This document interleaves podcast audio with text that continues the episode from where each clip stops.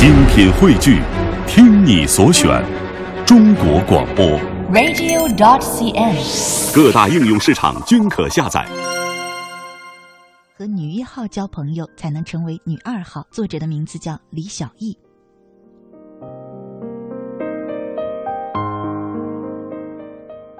我曾经带过两个实习生，两个女孩几乎同时暑假到报社实习，虽然年龄相仿，性格却完全不同。A 是校园才女，还没毕业已经发表了十余万字作品。我看过她的文章，经历细腻又不乏个性，文如其人。本人也是瘦瘦高高的秀气女孩，文字和音乐、绘画都是类似的，多少要有点天分的灵气。否则，再怎么勤学苦练，都甩不开匠气。所以，我对充满灵气的 A 抱有天然的好感。B 呢，原本是我们通过学校招募的大学生志愿者，协助完成项目工作之后，额外申请暑假实习两个月，辅助采访写稿。公正地说，他的文字水准比 A 弱，属于保质按量交作业却没有特点的学生。我想，这可能就是天分上的差异吧。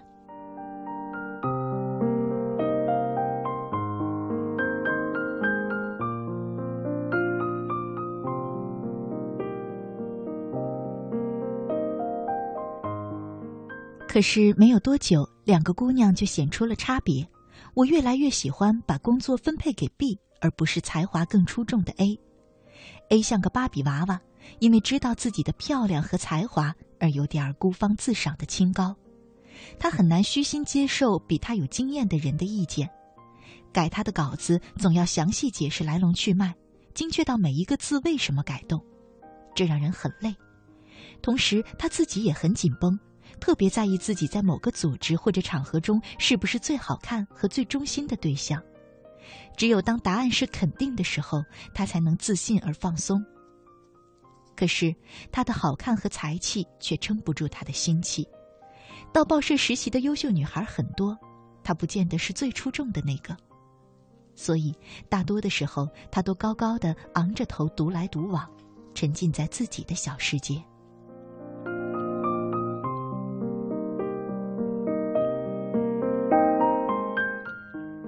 B 呢就不同，她是个越相处就越觉得舒服的姑娘。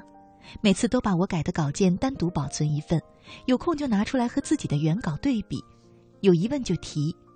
我能感觉到他希望了解我的思路，而不是疑惑我改他稿子的原因。几个回合下来，他的构思与选材就有了进步，文笔也在慢慢磨练中。他与同时在报社实习的其他女孩相处融洽，对高冷的 A 也很友善，经常由衷的赞美。说什么时候文章能写到 A 那样就好了。A 听了很受用，也很乐意指点他。难得的是，他在同龄的 A 面前同样的虚心，完全不计较对方时常流露的骄傲和轻慢。于是，他成了 A 在实习期间唯一的朋友。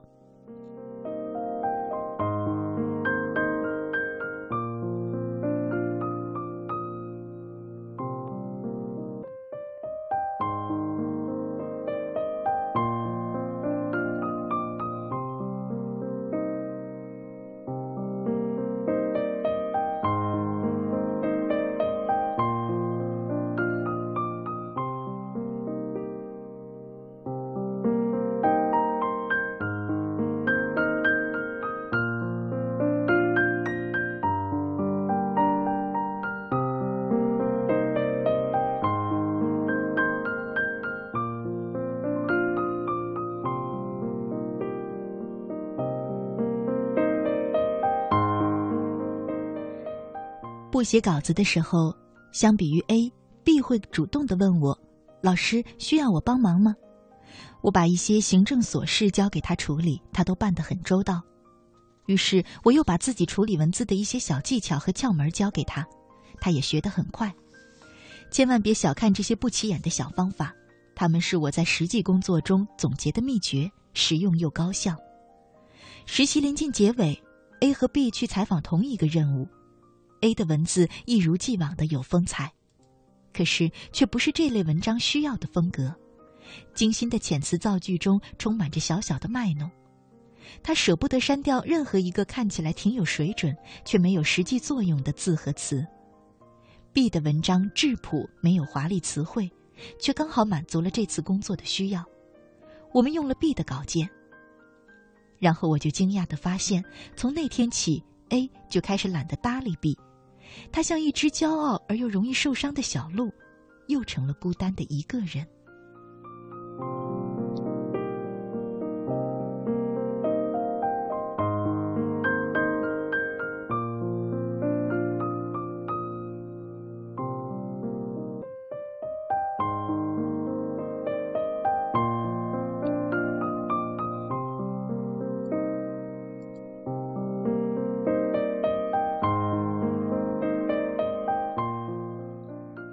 实习结束，我给两个女孩写完评语，身边的同事感叹说：“B 这个姑娘以后肯定做得不错，能够与比自己优秀的人共处，低下身段向别人学习，是项大本事啊！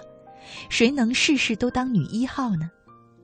我立刻被戳中，明白了自己对 A 和 B 不同的感受来自何处。生活里，我们做主角的机会远远不如做配角。女二号、女三号、女四号，甚至是路人甲来的多。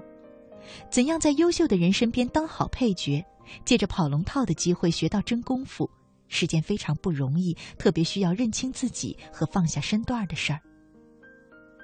我很爱看维多利亚的秘密年度大秀，这场秀早已超越了一场内衣展示，它是将最创的炫艺。最炫的创意、最棒的音乐、最红的表演嘉宾和最顶尖的模特组织成一场视觉盛宴。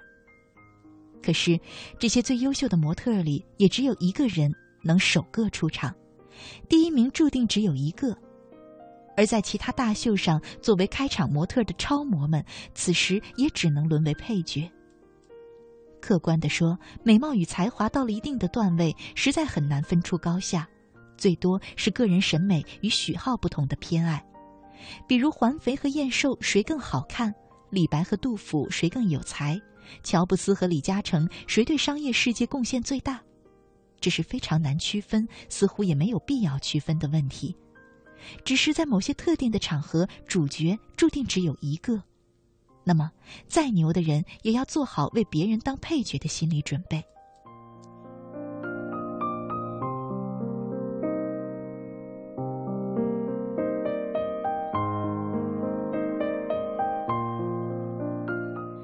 于是，我们就看到，在每年的维多利亚秘密大秀上，各路超模各尽其责地演绎着华丽的内衣，一起烘托穿上最大翅膀或最华丽内衣的当晚的那个第一名。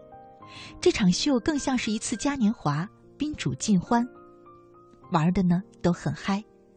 明星们都如此放得下身段反而很多普通人心理上跑不起这个龙套。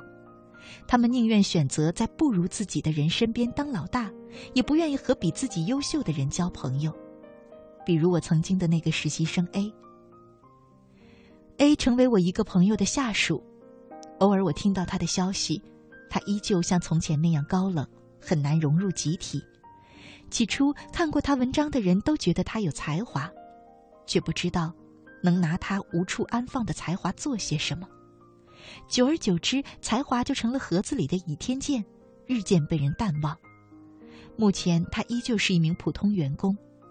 普通没有什么不好，只是当一个人的理想太出众，而现实却是普通的时候，被心理落差折磨最多的就是他自己了。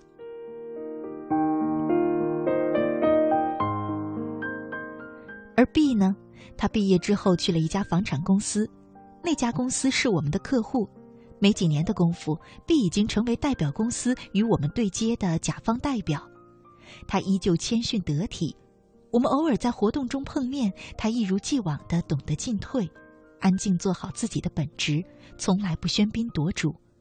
只是我能感觉到他的话越来越有分量，他的职位越来越接近职场中的主角。